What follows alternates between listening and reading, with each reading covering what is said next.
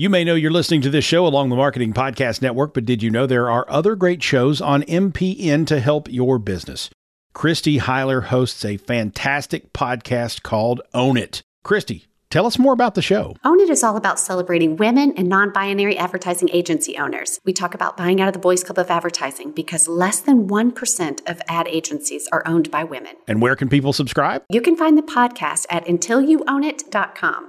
We're also on the Marketing Podcast Network at marketingpodcast.net. And of course, you can subscribe wherever you get your podcasts. You heard her. Go subscribe. Hello and welcome to the Snippets of Genius podcast. I'm your hostess, Caroline Kay, business and success coach. And today, I have the pleasure of being joined by Jennifer Tiriani. She is going to, well, shock and delight us. She's maybe even going to change the way you think. She's maybe going to upset you, annoy you. Have I intrigued you enough? She's now looking very scared. I can't wait to dive in. Jennifer, tell us a little bit about the unlearning lady, the lady with the pink hair.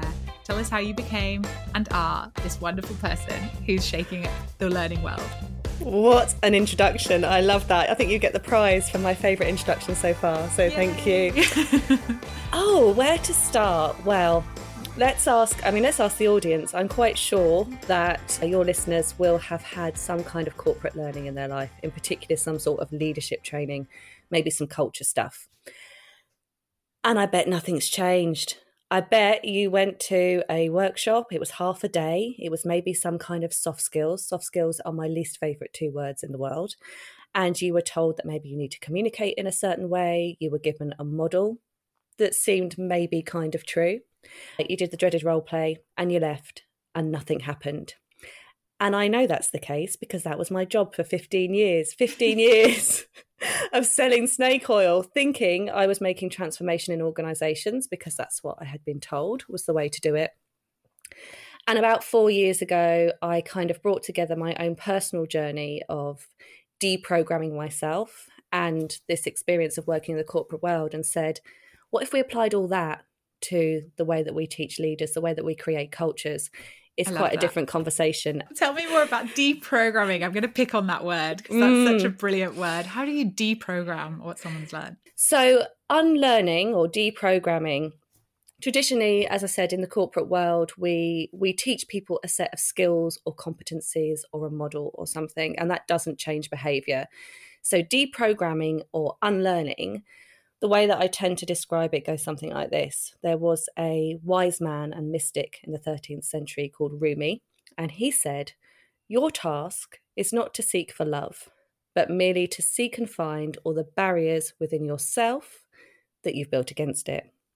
So if we took the word love out of that sentence and replaced it with anything that we're trying to achieve as a leader, so, you know, your task is not to seek to listen, your task is not to seek to give feedback, your task is not to seek to inspire or motivate or be inclusive, but merely to seek and find all the barriers within yourself that you've built against it. That's far closer to what I think that unlearning or deprogramming is. It's seeking out the barriers, the belief systems, the attachments, the ways in which old behaviours serve us, recognise how attached to them we actually are, and then choose something else from that place. Because most of us are acting from subconscious programming all the time. And that's why the corporate world is just basically quite weird. What's your view of the corporate world now?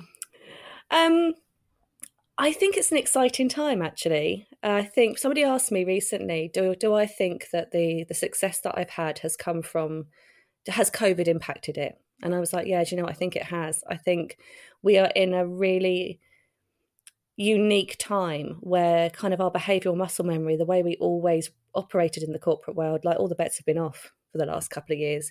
We've seen the inside of people's homes, their children, their dogs, their pyjamas. We've talked about fear of death and disease and losing loved ones and loneliness and isolation and things that we've never spoken about before. So I think the corporate world right now, we've got a unique opportunity. The behavioural muscle memory has already been interrupted. We can choose something else. And so I'm probably less disillusioned and more excited by it than I've ever been. It certainly feels a lot easier to be working in this space, I'd say, at the moment. I think that's a great segue into filling in the blank for me. What is unlearning?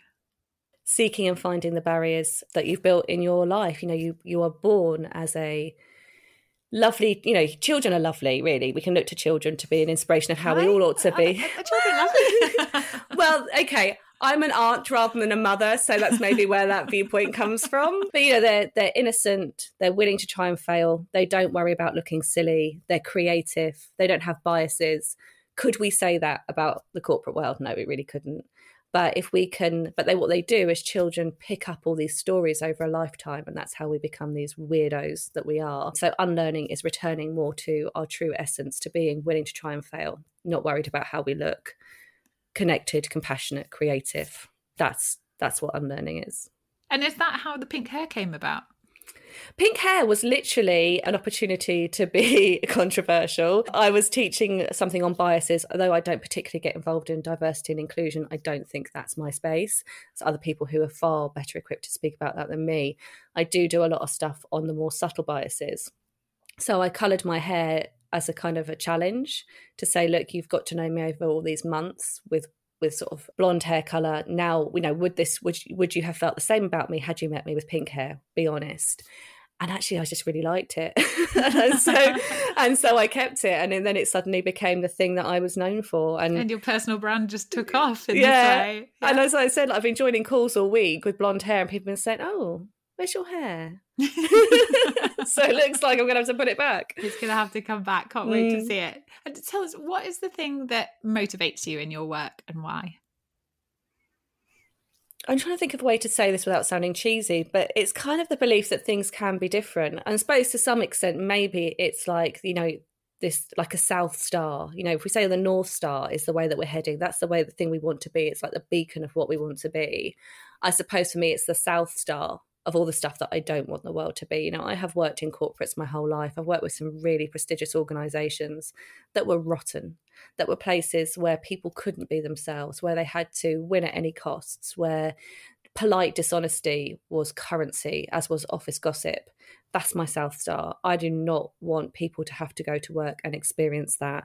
And I think it's that, it's the knowing that things can be different and it's not actually that hard to change that really gets me going. Great. I love a South Star. Everyone has to get those on their values, mission, promise boards. Get your North Star and your South Star. Fantastic. Here's what we are not. And what's your number one frustration at the moment that's happening in corporates, that's still ongoing, that you're coming in to resolve?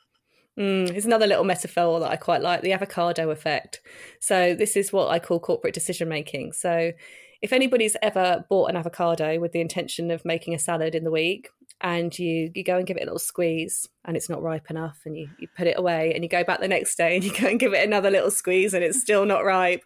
And then suddenly, before you know it, the next day you go and it's way past its best, it's mush, and you have to like smash it all up and pretend it was always meant to be guacamole. That is kind of the way that I see corporate decision making. It's like, oh, we can't do it yet because of this, and we can't do that because of that, and we're waiting for this to align for this, and then suddenly it's go, go, go, now, and that doesn't seem to be changing very quickly. So that's the avocado effect. Is there an antidote to the avocado effect? I think it's to do with being more open to risk and more open to not knowing all the answers. One of the biggest attachments that I see in corporate life, and attachments, as I've mentioned, are one of the things that I try and smash through, is we need to know everything. We have to know all the answers. We have to mitigate all the risks. Now, fine, if the risk is a legal one or it's an ethical one, absolutely. But most often it's to do with looking good, or getting it right, or just not being willing to try and fail, to go back to this thing about children. So if people were just a bit more willing to go, do you know what, let's go for it, then there'd be a bit less guacamole in my life. Yeah, I think there's a really nice adage about being the smartest person in the lift, and, you know, we need to get past that 100%. Yeah, absolutely. I'd love to know, what are your top things for helping people smash through the barriers? What kind of advice could you give our listeners to help them unlock their opportunities? Yeah, I think if there's a kind of like the process that I use really would be quite a good way to talk to this. So the first thing is noticing practice, which by any other word would be mindfulness. But I try and avoid the word mindfulness because it comes very loaded with ideas about kind of wind chimes and tie-dye, and that's absolutely not what it is. You know, to be mindful is to be present, aware and deliberate. So if we think organisationally, to be present, aware and deliberate would be a really good thing, which actually most of the time we're not. We behave, either from subconscious patterns and just do what we've always done, and also from what I've been calling recently fear and veneer. So like just the worry of our safety and looking good, security, safety, status. So the first thing to do is to be able to get really present, aware and deliberate. So I use mindfulness or noticing practice for that. So, this isn't something where you listen to tinkly music and Harry Styles reads your bedtime story. That's lovely. That's relaxation. It's no good to you for this practice. Mm-hmm. So yeah, the first thing is to get really mindful, really aware, know what you do, notice what you do as you do it, because there's a very good chance that you get on with your day and you don't actually notice what you do. The second one is to work out what are the stories that sit behind that. So I must always be seen to be this. I must never appear to be that. I assume that if I did X, then Y. What are the silly stories that you tell yourself about who you are and aren't allowed to be? And then where does that come from? Where did it start? And the chances are it was in the playground, in your family, in the classroom, in early jobs, in early relationships. You do something and either you get rewarded for it and it feels great and you get included, or rewarded in some other way. You might be literally financially rewarded, or given some kind of prize or popularity, or you get punished, left out, excluded. And so whether it's said in a very explicit way to you, we do this in this family, or we don't do that in this community, or whether we pick it up just by seeing what other people do around us, who was punished, who was prized, who was included, who was excluded. It's basically I'd work out what those stories are, where do those stories come from, and then decide, does this serve me? What can I choose instead? And then you can actually make a decision on who you want to be from this place of being present, aware, deliberate, rather than slightly reactive, driven by fear and veneer. That's the kind of the process in essence, and something you could kind of take away and do something with quite quickly without needing to know every step, I think. Yeah, I want every listener to tell us what they've noticed this week and followed those principles and what's helped them unlock something big. And I'd love to know, what are the things that you've unlocked for your clients? What is the big achievements that they've had through the mentoring and coaching of yourself and doing some of that unlearning work? I think my favourite thing that anyone ever said to me, and it's a client that actually comes from my hometown, and I bumped into him in the pub at Christmas a couple of years ago, and his friends, childhood friends and cousins said, "Oh, how do you know Jen?" And we looked at each other, and I was about to give, the elevator pitch. And he went, "Jen taught me to be a human again." And I was like, wow. And that's it. It's coming back to this kind of human approach to things. But the stories that I hear and over again are, I behave truly from my values rather than what people think. Or I behave truly from my values rather than the fear that I'll lose my job. Or people say, I've let go of all the stories and I just feel more confident. I'm more relaxed. I'm more connected, I'm more able to be vulnerable. Things like vulnerable and authentic leadership are such buzzwords, but no one really knows how to do it. We get closer to that with unlearning, I think. Ah, that's terrific. I think a lot of us could just apply our values in everyday life. Suddenly that sense of fulfillment that we're longing just comes flooding in. Yeah. And it's such a powerful thing. But if you're just, as you say, reacting all the time to situations rather than taking that second to think about how you want to be and the person you want to become, how are you going to achieve that future self that you want to step into and change the narrative? Oh, it's exciting. I love it. Okay. Tell me a bit more about, really how you sort of measure success in your world with your clients. What does that look like? Oh, this is always an interesting conversation, because one of the attachments we have in the corporate world is the god of up and to the right. And by that, I mean the line on the graph.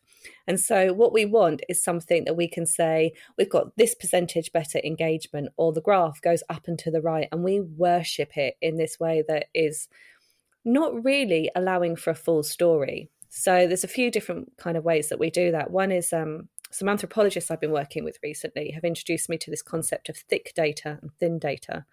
So thin data being the stuff you can put on the graph that goes up and to the right, and thick data being a juicy and meatier story. There's the stuff that you can't necessarily measure, but is absolutely true. And we say, is this a good place to work? Is that person a good leader? You can't always put that on a graph, but you do know whether it's true or not. So there's kind of that piece.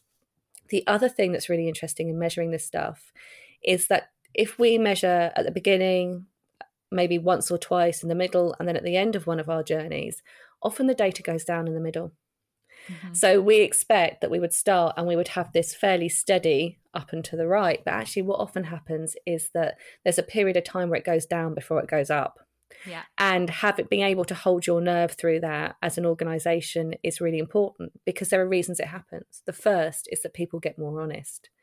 We know we tend to answer a survey 3 or 4 out of 5 because it's a nice, safe place to be. And it means that there's not usually any comeback to speak of.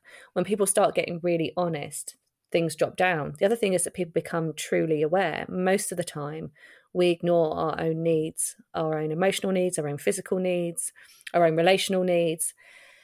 And then again, when we start doing the work, we realise, oh shit, things are worse than I thought. And so again, the data can go down. And again, it also, if we're deprogramming, unlearning, dismantling, inevitably we're going to upset the status quo, and it causes a period of discomfort. Quite often in the first or second session of a program, people will say, I'm not doing this anymore, what's all this, because it's so uncomfortable. And then eventually they'll come back round and say it's the best thing I've ever done. But the level of discomfort, the dismantling, needs to allow for discomfort. And so when we're measuring, there is always a period of time where, well, not always, there is sometimes a period of time where I have to hold my nerve and trust the process, which is quite difficult. So for me, I think it is. And it's also when I see there are often changes which organisations may in the short term see as not necessarily positive. Sometimes we lose people. Mm-hmm. Sometimes they say, this culture is either so rotten and I see it now, I have to go. Right. Or they say, this new culture that we're creating, which is creative, compassionate, connected, mm-hmm. I liked things the old way. Yeah. I like to fight and win at all costs.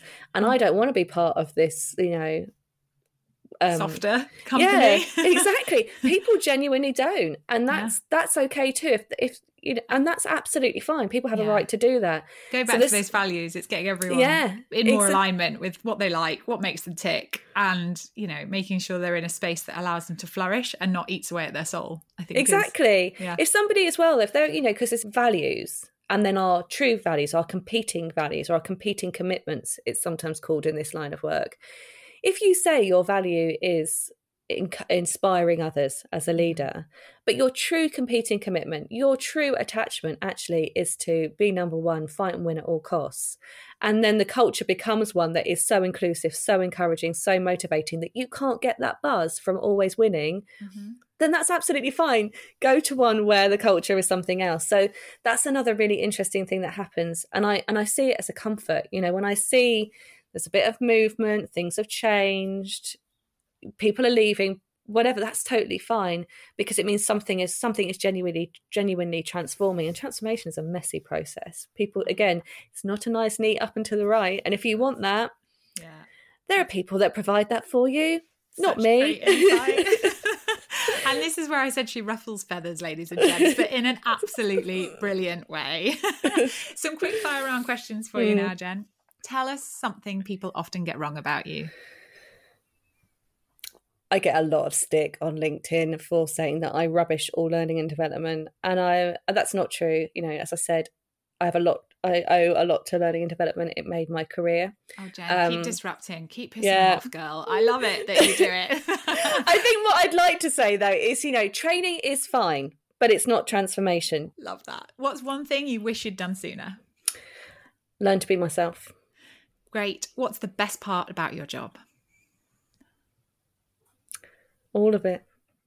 Genuinely. I get off on this stuff hard. I really love it. Oh, I've got goosebumps from that. That's lovely. Okay. What's the biggest lesson in running your own business? Can't do it on your own. Yes, wholeheartedly agree. What are the best resources that have helped you along the way? Be it a book or a podcast? Or something else? I'm going to say LinkedIn. Okay. Yeah, LinkedIn. Okay. Massive shout out to Leah Turner, actually, for her amazing coaching on the platform. Really good. Oh, putting that in the links. We're going to check it out. Good stuff. Yeah, she's amazing. One piece of leadership advice that you'd wish you'd known earlier, or so awful you need to warn us. I was thinking about this week, actually. Somebody I used to work with used to say, what gets measured gets done. Uh-huh. But that goes back to this thing I was saying already, at what cost? What are you going to do to get this thing done in the service of up and to the right? Great. And what is the hard lesson you've learned in your business? Not everyone's going to like you, but that's all right. Oh, I love that. That's so juicy. Okay. And what's one thing you're really excited about right now? We are growing. Oh, we, good. By January, we're going to be a team of 6. So that's 3 employed people and 3 freelancers. That's mega huge. Congrats. Fantastic. Thank you. Absolutely thrilled. Absolutely terrified to be an employer, not just a manager, but an employer. But you really have to be the leader then. But also, I think that's healthy. I think if I wasn't worried, I'd be a bit worried about myself. Like, you know, it's a big responsibility, but it's really exciting, really special. And any change is going to be a little bit uncomfortable because you're growing. And if you're not being uncomfortable, you're not growing. So hats off to you. I can't wait to hear how that goes. And finally, what is the one music track that lights you up and makes you feel you can take on the day? I can't remember who it's by. It's Days Like These. I need to check who it's by. Can I quickly Google it? I'm going to have people shouting at their radios now. I know. I tell you what, we won't look up who it is. You tell us in the comments. The lyrics are, days like these, I feel I could change the world. And it's a kind of rocky, and I can't remember who it's by, but it's on our playlist that we play at the start of webinars. It's probably that one. Great. Jen, it's been an absolute pleasure. Thank you so much for joining me today and sharing all your wonderful tips with our listeners. I can't wait to hear more from you and your growing team in the new year. Thank you so much. And that's a wrap, ladies and gentlemen. I hope you enjoyed it, but more than that, I really hope you take action from it. And if you need support, guidance, or have a question for myself or one of my guests, why not hop on over to Facebook and join our Snippets of Genius group, where you can ask us questions, experience trainings, and also those extra resources we talk about. There's plenty of links in there as well to make your journey and time more productive and life a little bit easier. See you on the inside.